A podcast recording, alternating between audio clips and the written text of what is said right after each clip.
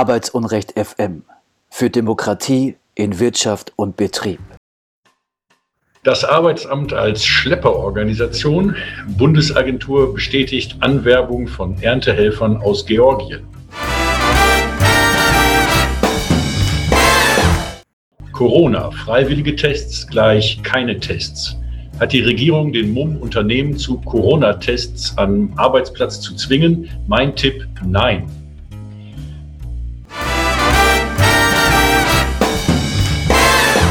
Corona-Schutz in Reisezentren der Bahn. Berliner Betriebsrat meldete Mängel, Behörden auf Talkstation.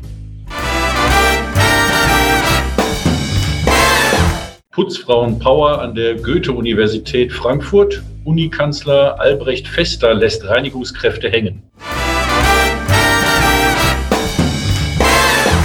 Tönnies ist wieder da. Schadensersatzprozess gegen Kellinghusener 9. Schlachthofbesetzerinnen sollen mit billigen Winkeladvokatentricks mundtot gemacht werden.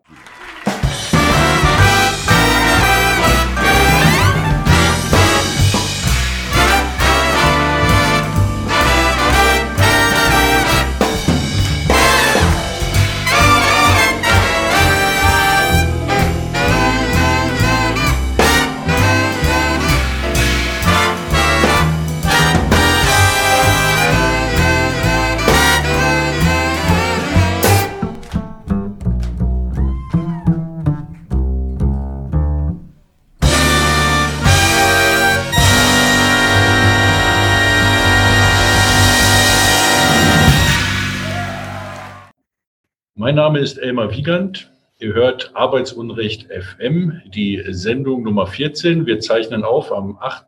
April 2021 und ich grüße euch aus dem Kölner Büro der Aktion gegen Arbeitsunrecht. Ich grüße auch alle Hörerinnen und Hörer von Radio Flora. Dort sind wir sonntags um 17 Uhr und dienstags 18 Uhr auf Sendung. Außerdem im Podcast auf Encore FM. Ich muss mich bei unseren Radiohörerinnen und Podcasthörerinnen entschuldigen. In der letzten Woche habe ich die Sendung selbst geschnitten und dabei ziemlichen Mist gebaut. Nach dem Prinzip hier kocht der Chef und versalzt die Suppe. Das Interview mit den gefeuerten Leuten der Buchhandlung Walter König kam irgendwie doppelt. Ich bin mit dem Schnittprogramm und dem Zeitplan und so weiter vollkommen durcheinander geraten und habe da einen Superbock gebaut. Ähm, vielleicht lag es auch daran, dass ich die Karfreitagsruhe nicht eingehalten habe und die Sendung in der letzten Woche am Karfreitag geschnitten habe. Soll man auch nicht machen, ging hier nicht anders, aber ähm, ja. Diese Sendung wird zum ersten Mal von unserem Kollegen Carsten geschnitten und ich danke ihm schon mal im Voraus. Mach es besser als ich, Carsten. Das wird nicht schwer sein. Die rote Laterne für den peinlichsten Schnitt behalte ich gerne bei mir. In diesem Fall bin ich kaum zu unterbieten. Allerdings habe ich die Sendung nachbearbeitet und sie ist im Archiv zu finden und immer noch sehr hörenswert. Das Interview war eigentlich äh, sehr gut und äh, aufschlussreich und äh, nett auch. Äh, ihr findet äh, die Sendung unter arbeitsunrecht.de slash fm. Wer uns auf YouTube, Facebook oder Twitch hört, hat davon nichts mitbekommen. Zum Glück gebt uns Feedback, Kommentare, abonniert uns und gebt uns Likes und sowas. Äh, was haben wir heute im Programm? Gleich kommt meine Kollegin Jessica Reisner mit Union Busting News. Im zweiten Teil der Sendung spreche ich mit Annika von den Kellinghusener Neun, so habe ich das mal genannt. Also es geht um Schlachthofbesetzer und Besetzerinnen, die im Oktober 2019 Tönnies aufs Dach gestiegen sind und jetzt verknackt werden sollen. Ihr hört Arbeitsunrecht FM. Diese Sendung wird produziert von der Aktion gegen Arbeitsunrecht. Wir sind ein Verein, der für die Rechte von Betriebsräten, Betriebsgruppen, Renitenten, Arbeiterinnen und Gewerkschaften streitet. Wir haben eine Petition gestartet an den Arbeitsminister Hubertus Heil und zwar mit dem Ziel, Betriebsräte effektiv schützen. Hubertus Heil ähm, hat einen Gesetzesentwurf auf den Weg gebracht, der nur sehr ungenügend ist. Wir fordern einen konsequenten Schutz von Betriebsräten. Wir fordern Schwerpunktstaatsanwaltschaften gegen Unionbusting, ein verpflichtendes Betriebsratsregister, um überhaupt zu erfahren, wie viele Betriebsräte es gibt, wie viele Betriebsratsgründungen es gibt. Und drittens, Betriebsratsbehinderung muss ein Offizialdelikt werden und viel stärker bestraft werden. Unterschreibt unseren Aufruf auf arbeitsunrecht.de. Ich wiederhole, arbeitsunrecht.de. Betriebsräte effektiv schützen. Union Busting News. Arbeitsunrecht in Deutschland mit Jessica Reisner. Die Bundesagentur für Arbeit bestätigt, Beitragszahler finanzieren den Einsatz der Behörde bei der Beschaffung von Erntehelfern aus Georgien. Eine Tagesschau-Meldung vom 26. März 2021 machte uns misstrauisch.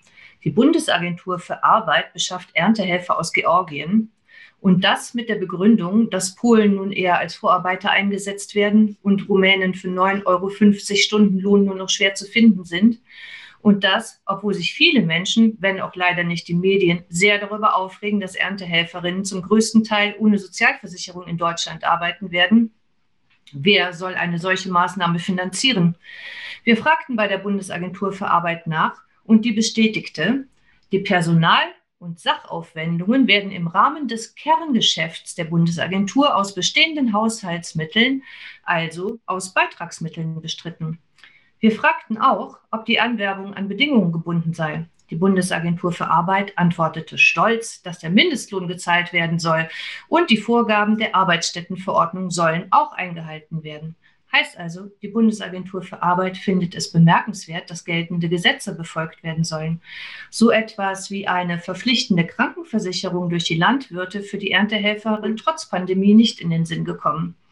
Der Auftrag zu dieser Maßnahme kommt laut der Antwort unserer Nachfrage direkt vom Bundesministerium für Arbeit und Soziales. Die ganze Sache scheint uns nichts anderes zu sein als staatlich geförderte Ausbeutung von Erntehelferinnen. Mit der nächsten Anfrage haben wir uns deshalb selbstverständlich direkt an das Ministerium für Arbeit und Soziales gewandt. Über die Antwort informieren wir dann in der nächsten Woche. Freiwillige Tests das heißt wohl überhaupt keine Tests.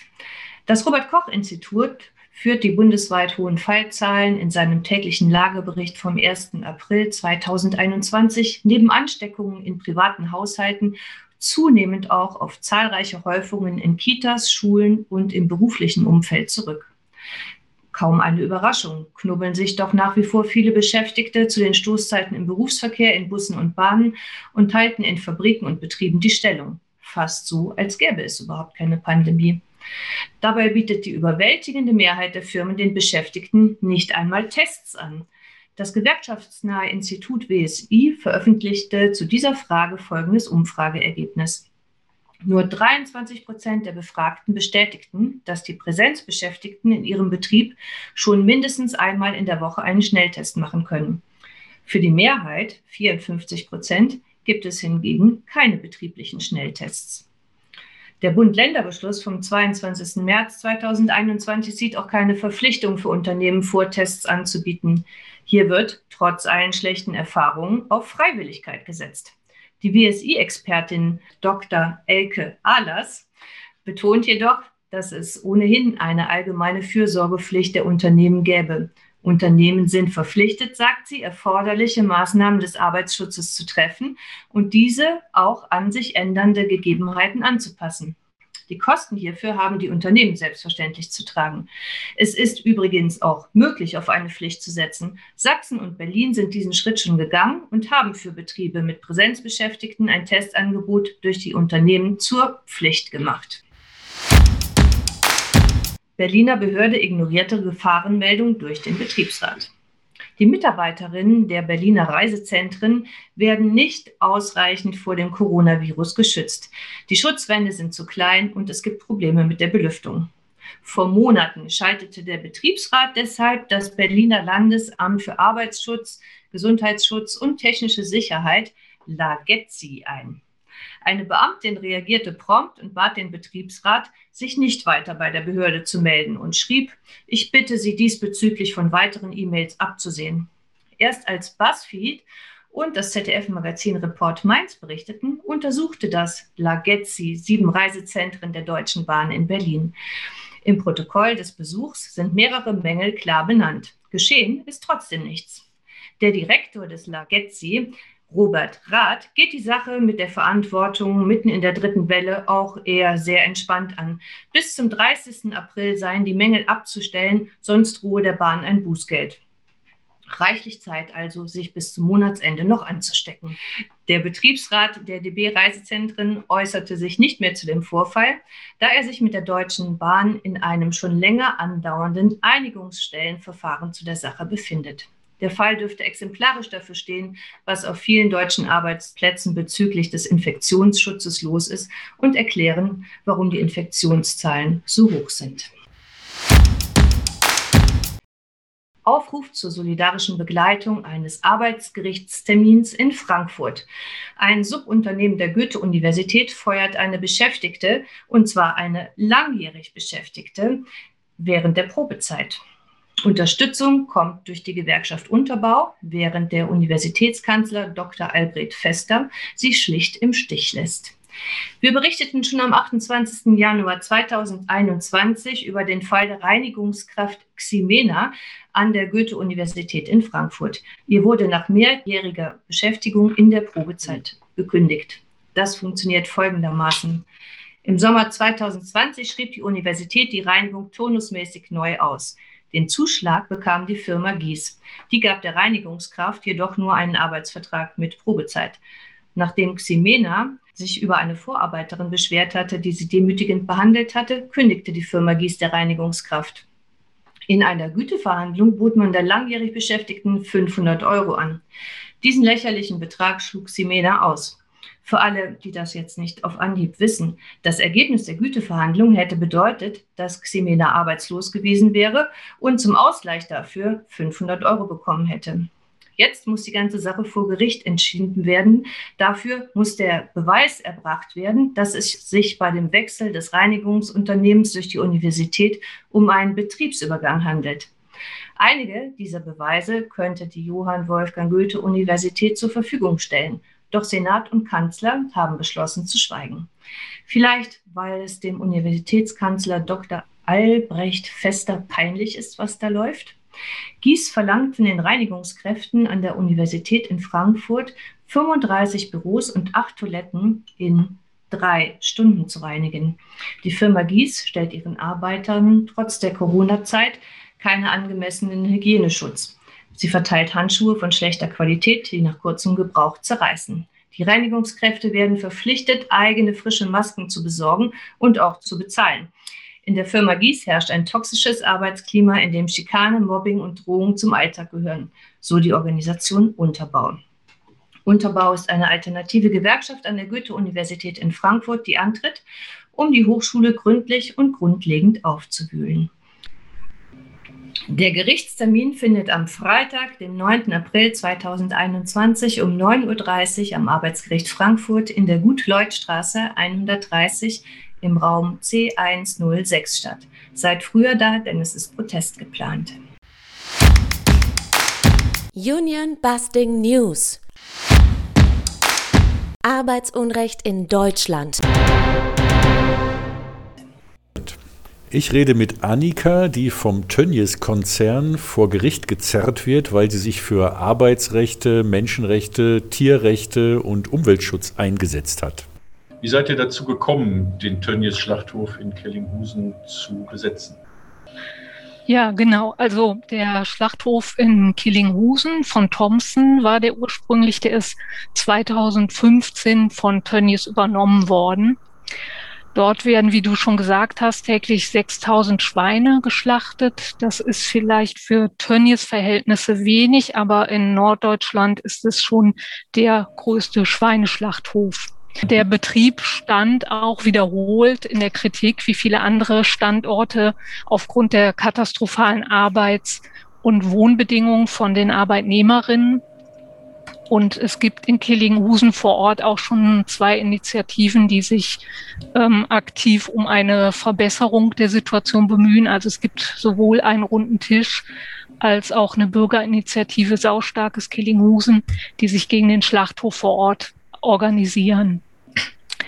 Ziel ähm, für uns war es, die Aktion äh, dort zu machen, weil Tönnies sich einfach ähm, besonders gut dafür eignet äh, oder äh, den Fokus gut darauf äh, richten lässt, alle Dinge, die wir in der Tierindustrie und der Schlachtindustrie kritisieren, sind einfach ähm, durch die Firma Tönnies sehr gut verkörpert.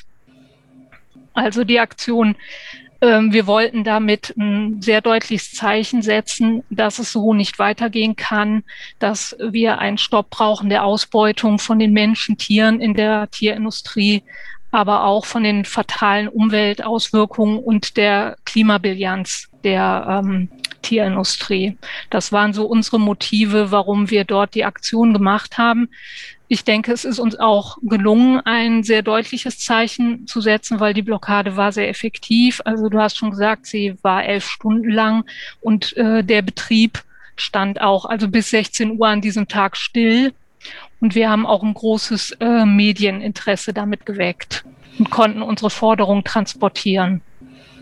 Ja, und äh, also ich würde auch sagen, dass äh, die Aktion, die wir damals gestartet haben, also mit vielen anderen zusammen äh, dazu beigetragen haben, jetzt ähm, Tönnies vielleicht noch nicht zu Fall zu bringen, aber mhm. doch immerhin zu, zu Straucheln zu bringen. Und es ist eine Gesetzesänderung gekommen, die Leiharbeit und Werkverträge in der Fleischindustrie verbieten soll. Da muss man mal gucken, was da draus wird, welche Umgehungsstrategien und Schlupflöcher da wieder genutzt werden. Aber immerhin äh, ist Tönnies dann auch über Corona äh, aber ins Straucheln gekommen und dafür habt ihr mit ander, unter anderem die Grundlage gelegt, würde ich sagen. Also, es, oder wie beurteilst du das? Bist du zufrieden mit der Wirkung der Aktion? Hm, also mit der Wirkung der Aktion äh, bin ich sehr zufrieden. Ich ähm, finde, ähm, die Corona-Situation hat ja eigentlich dazu geführt, durch die Ausbrüche in den äh, Schlachthöfen, dass eigentlich das, was wir schon wesentlich früher die ganze Zeit oder auch andere Initiativen benannt und kritisiert haben, endlich mal gesamtgesellschaftlich wirklich wahrgenommen wurde. Also optimistisch betrachtet könnte man sagen, wir haben eine Vorarbeit dafür geleistet. Aber leider sozusagen waren die Corona-Ausbrüche anscheinend notwendig, damit es gesamtgesellschaftlich wahrgenommen und angepackt wird, dieses Thema. Ja, und auch der Fleischkonsum sinkt. Ähm, also es ist äh, durchaus, also auch, kann ich mhm. auch von mir selber sagen, ich bin jetzt kein Veganer, auch kein Vegetarier, aber dieser Ekel äh, über das Billigfleisch und die Art und Weise, wie das produziert wird, ähm, was Menschen und Tiere betrifft, dort äh, ist also äh, hat stark zugenommen und äh, geht auch so leicht nicht mehr weg, denke ich. Ja, lass uns ähm, über das äh, Verfahren reden, äh, durch das Tönnies jetzt ungeschickterweise meines Erachtens ähm, die Sache noch weiter verlängert. Er versucht mhm. ja jetzt eigentlich aus den Schlachtzeilen rauszukommen, hat sich bei Schalke 04 äh, verdünnisiert äh, und steht sogar ein Verkauf, äh, äh, wird gemunkelt von Tönnies an internationale Konkurrenten. Hm, aber jetzt hat er euch mit einem Verfahren überzogen, das so merkwürdig gestaltet wird, dass er eigentlich damit rechnen muss, äh, jetzt äh, euch wieder zu aktivieren. Ähm, ja, ähm, es gibt da also einige Finessen. Es ist kompliziert. Es ist eine Hardcore-Kanzlei, die wir auch schon kennen äh, in, aus arbeitsrechtlichen Zusammenhängen. Everschätz Sutherland äh, am Start.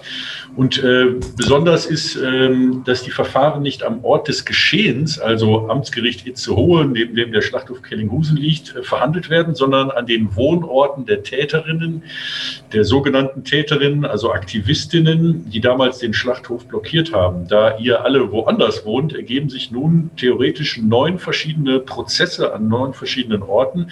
Das erscheint schon mal absurd und willkürlich und treibt die Kosten enorm in die Höhe. Ähm, erklär uns als juristische Laien nochmal genauer, was da los ist. Es geht also nicht um Strafprozess, darauf haben die irgendwie verzichtet, sondern ihr sollt jetzt Schadensersatz klagen, äh, Schadensersatz bezahlen und dann aber sind die besonders scharf auf eine Unterlassungserklärung, die ihr da abgeben sollt. Äh, was hat es damit auf sich? Mhm. Also im äh, Juli, August letzten Jahres haben die ersten von uns Briefe bekommen von dieser Anwaltskanzlei mit einer Zahlungsaufforderung. Wir sollten 36.000 Euro an Tönnies bis irgendwie, weiß nicht, zwei Wochen später überweisen. Ähm, und uns wurden äh, für diese Aktion der entgangene Gewinn von Tönnies und Schäden Dritter Firmen in Rechnung gestellt. Dieser entgangene Gewinn von Tönnies, der wird äh, sozusagen beziffert mit 20.000 Euro und geben halt an, unter anderem, dass sie 1.818 Schweine nicht schlachten konnten an diesem Tag. Pro Schwein werden äh, uns 11,34 Euro, das ist wohl der Gewinn, den Tönnies mit diesem Schlachten des Schweines macht, in Rechnung gestellt. Ähm, und die ähm, Schäden Dritter beziehen sich auf Wartezeiten von Zulieferern, von Amtsveterinären, zusätzliche Frachtkosten für die Schweine, weil manche mussten halt zwischendurch aufgestallt werden. Genau, also es handelt sich um ein zivilrechtliches Verfahren. In, es gibt bei uns nur in einem einzigen Fall ein strafrechtliches Verfahren, das aber noch läuft. Ähm, und dann ähm, wir haben natürlich sozusagen, nachdem wir diese Briefe erhalten haben, nicht gezahlt und Tönnies ist dann den nächsten Schritt gegangen und hat äh, Klage eröffnet bei den am Wohnort zuständigen Gerichten.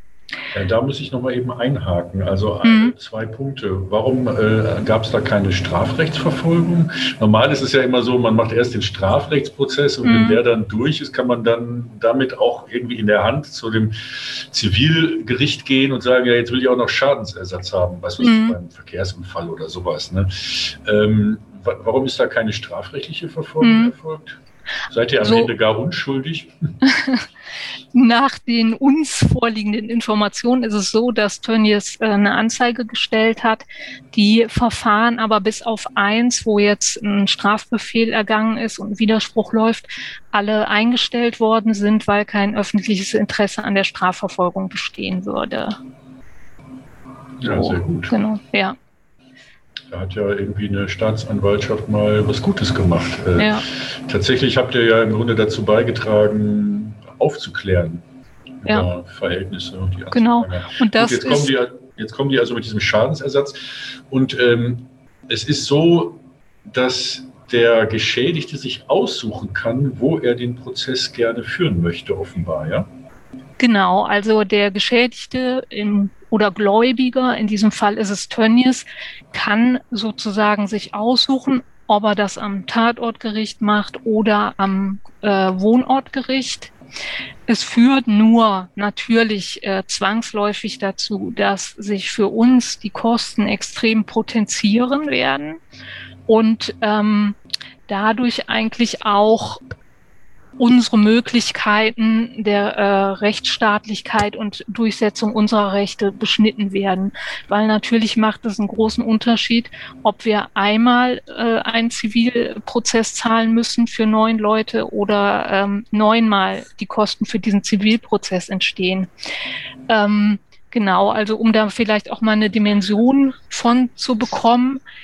Also je nach äh, Schadenshöhe und wie auch diese Unterlassenserklärung bewertet wird, äh, entstehen Gerichtskosten in der ersten Instanz von 5.000 und in der zweiten, mit der zweiten Instanz um die 10.000 Euro. Und das wäre dann pro Prozess.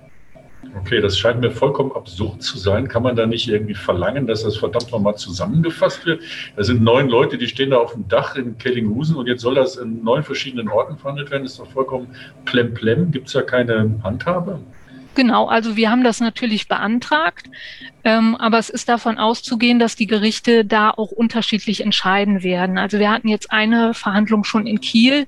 Kiel hat gesagt, äh, sie sehen es so, dass Kiel zuständig ist. Und ähm, in Braunschweig war jetzt ein erster Termin. Da äh, sieht es sehr danach aus, dass Braunschweig anders entscheiden wird und sagen wird, die Prozesse sollen zusammengelegt werden. Also es ist in diesem Verfahren durch diese vielen, vielen Gerichte, die beteiligt sind, durchaus möglich, dass wir nachher fünf Gerichte haben, die sagen zusammen in Itzehoe und vier sagen, nee, wir sind zuständig und die machen dann ihr eigenes Verfahren. Das ist auch bescheuert. Auch ja, total genau. Beknackt. Also ja. es ist ähm, sozusagen von den Kosten ist es äh, unsinnig und für uns natürlich wirklich ähm, sehr eine zusätzliche Belastung.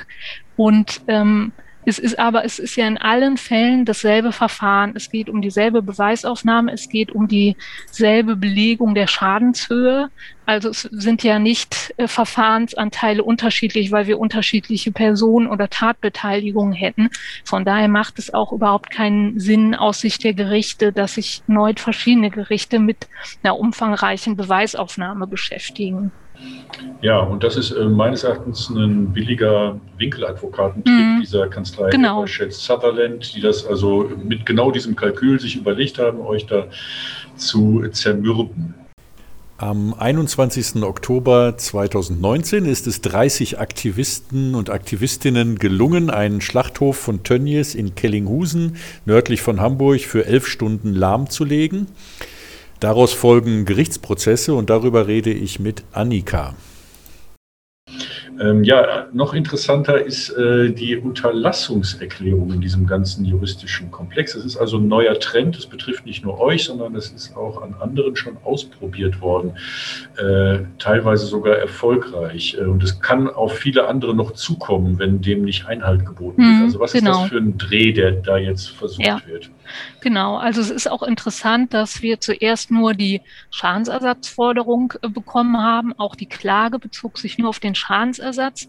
Und dann wurde noch eine Klageerweiterung nachgeschickt, dass äh, Tönnies beantragt, also eine Unterlassenserklärung, die auch in diesem Fall wirklich sehr ähm, umfangreich ist. Also uns soll gerichtlich untersagt werden, dass wir uns dass wir nicht dieses Grundstück mehr betreten dürfen vom Schlachthof, dass wir auch nicht auf der Zufahrtsstraße oder den Zufahrtswegen äh, die den Eingang und Zufahrt blockieren dürfen ähm, und dass wir auch keine dritten Personen dazu veranlassen dürfen, dies zu tun oder dabei unterstützen.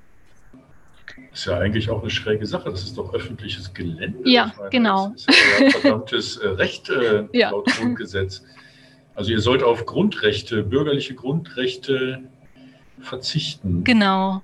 Und diese Unterlassenserklärung, äh, also dieses Konstrukt funktioniert so, entweder wir unterschreiben das, wenn wir das unterschrieben haben, würden äh, jetzt in unserem Fall ist so beantragt, dass wir 2500 Euro Ordnungsgeld zahlen müssten, wenn wir dagegen verstoßen, also wenn wir irgendwie unterstützen, da eine Blockade zu machen oder auf dieses Gelände gehen. Oder äh, man kann auch für sechs Monate in Ordnungshaft dann genommen werden bei einem Verstoß.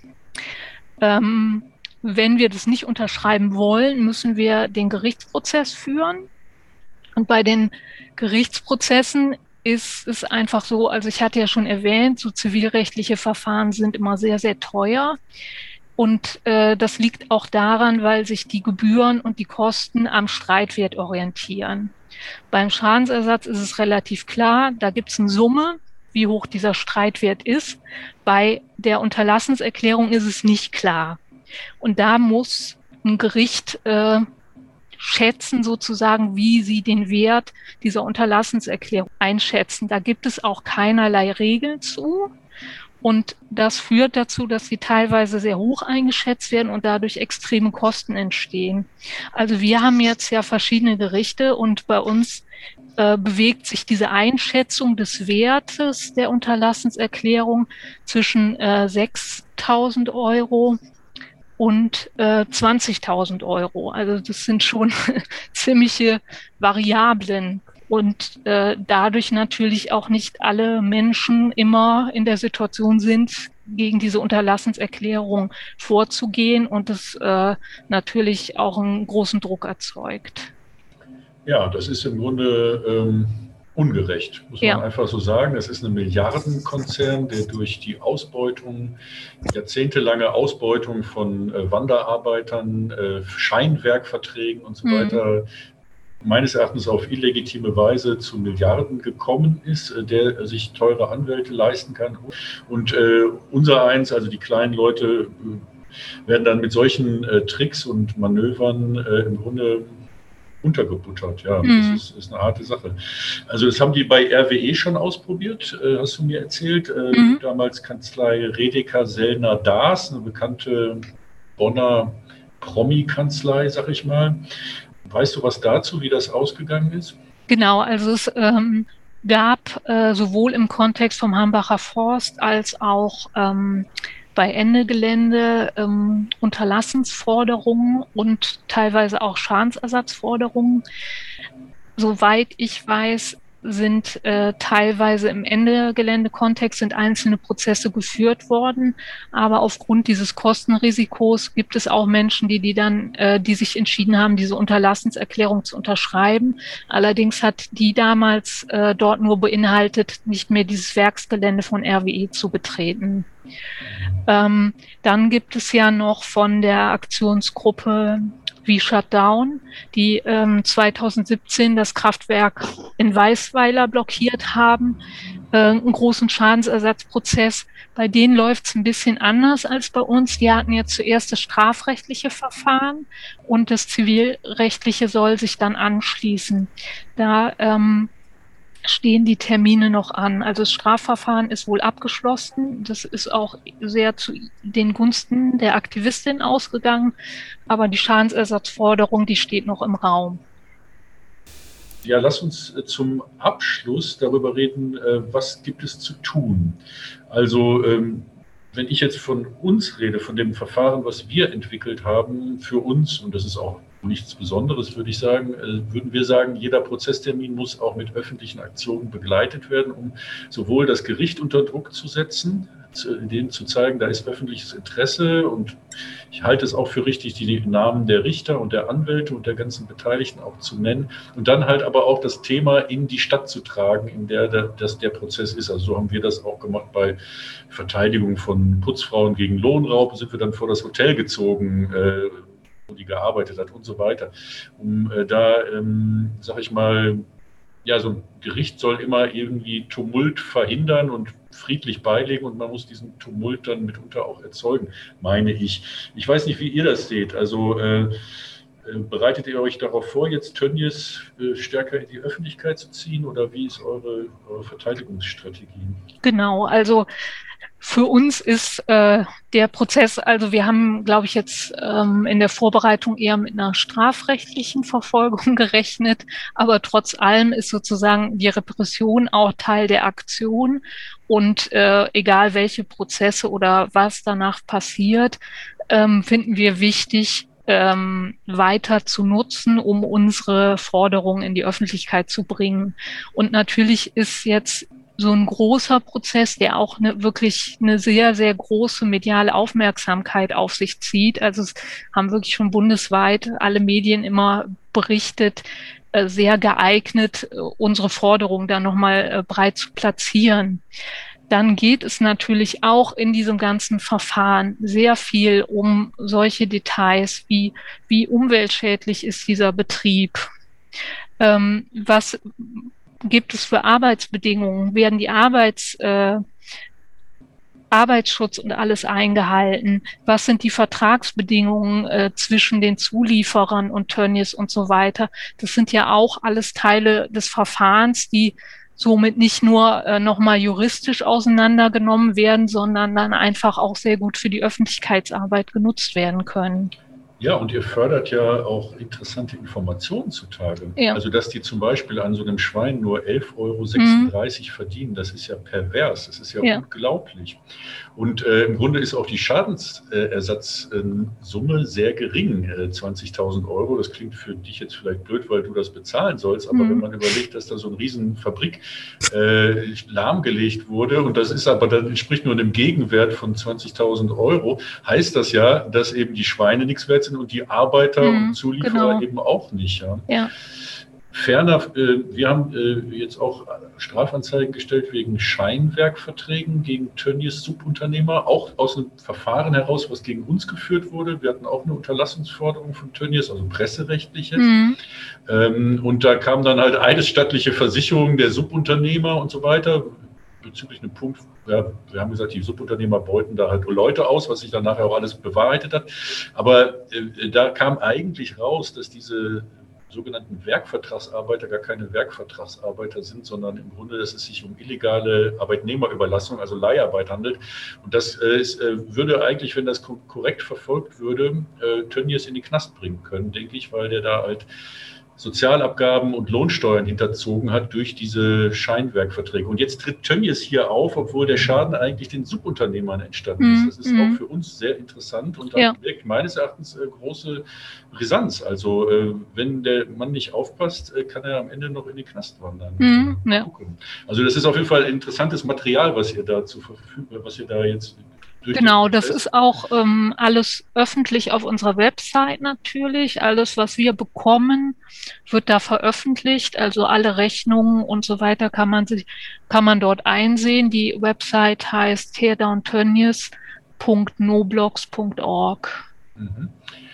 Letzte Frage. Wie können wir euch unterstützen? Was können wir konkret tun?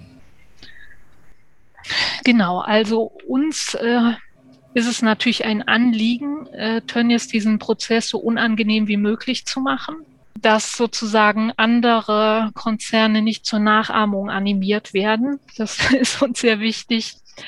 Und ähm, Genau, von daher freuen wir uns. Also es gab schon diverse Soli-Aktionen, also sowohl in Kellinghusen gab es eine Demo äh, nochmal zum Schlachthof. Es gab auch im letzten Jahr nochmal im Herbst eine weitere Blockade des Schlachthofes. Ansonsten ähm, kann man auch äh, in anderen äh, Regionen und Städten vor Ort äh, Soli-Aktion machen. Also wir freuen uns über alles, was irgendwie Öffentlichkeit bringt gegen Tönnies äh, zu diesem Prozess. Ähm, leider ist es natürlich auch so, dass ähm, wir nach wie vor immer noch Geld brauchen, um einfach in diese juristische Auseinandersetzung weitergehen zu können und die möglichst lange durchzuhalten, weil Tönnies natürlich ein anderes Finanzpolster hat wie wir. Gibt es eigentlich einen Termin, auf den ihr jetzt konkret hinarbeitet mhm. oder ist das alles noch irgendwie in der Schwebe? Genau, also wir haben auch jetzt ähm, die nächsten Prozesstermine sozusagen, die jetzt schon anstehen, ist ähm, am 22. April ist ein Prozess in Kiel, am 27.05. in Aachen, am 6. Juli in, in Ingolstadt und am 23. September in Berlin. Und das sind noch nicht alle Prozesse. Also da kommen noch weitere Termine hinzu. Und ähm, aber wir hoffen, dass wir jetzt im Verlaufe der Verfahren auch diese Zusammenlebung wenigstens von einigen Prozessen hinbekommen. Ja, also ich würde dann nach Aachen fahren und darüber berichten, ja. äh, kann ich schon mal direkt sagen. Ich ja, meine, dass auch, dass auch in dieser Zersplitterung eine große Chance besteht. Ja. Die, die Linke ist viel zu sehr fokussiert auf Szene, Stadtteile und Städte. Die meisten Deutschen leben in Städten unter 200.000 Einwohnern. Also Deutschland ist eigentlich ein, ein Flächenland äh, mit äh, ganz viel Pampa, genau wie Reda, Wiedenbrück, Kellinghusen. Mhm Itzehoe und so weiter, da lebt eigentlich die Bevölkerung in Deutschland und da, wenn man, wenn wir, wenn wir dazu gezwungen werden, jetzt da stärker aktiv zu sein, sollten wir das eben auch tun. Ja, in Hamburg und Berlin und so, da ist immer was los, aber in Aachen dann schon weniger mhm, und ja. in, in, so kleineren Städten noch weniger. Naja, ähm, ja, äh, also dann vielen Dank für das Gespräch. Ähm, äh, haltet die Ohren steif. Äh, ja. Wir äh, hören voneinander und ähm, werden das weiter beobachten. Ja, dann vielen Dank für die Einladung und euer Interesse. Ja, nichts zu danken. Ciao. Arbeitsunrecht FM für Demokratie in Wirtschaft und Betrieb.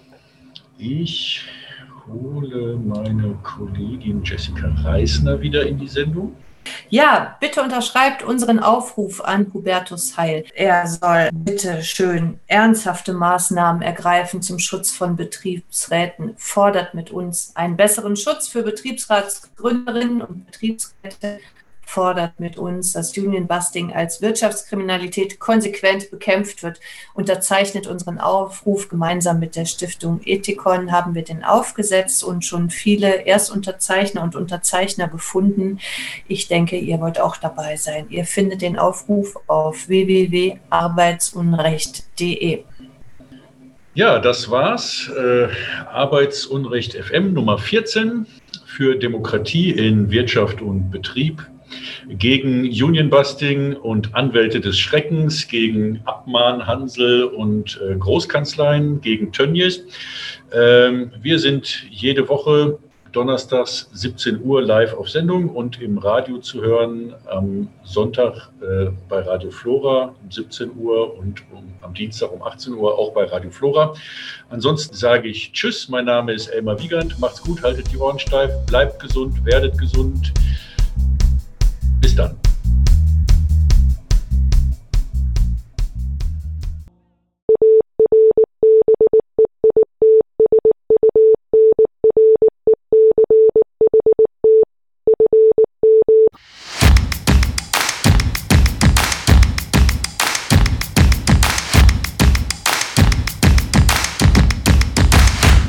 Arbeitsunrecht FM für Demokratie in Wirtschaft und Betrieb.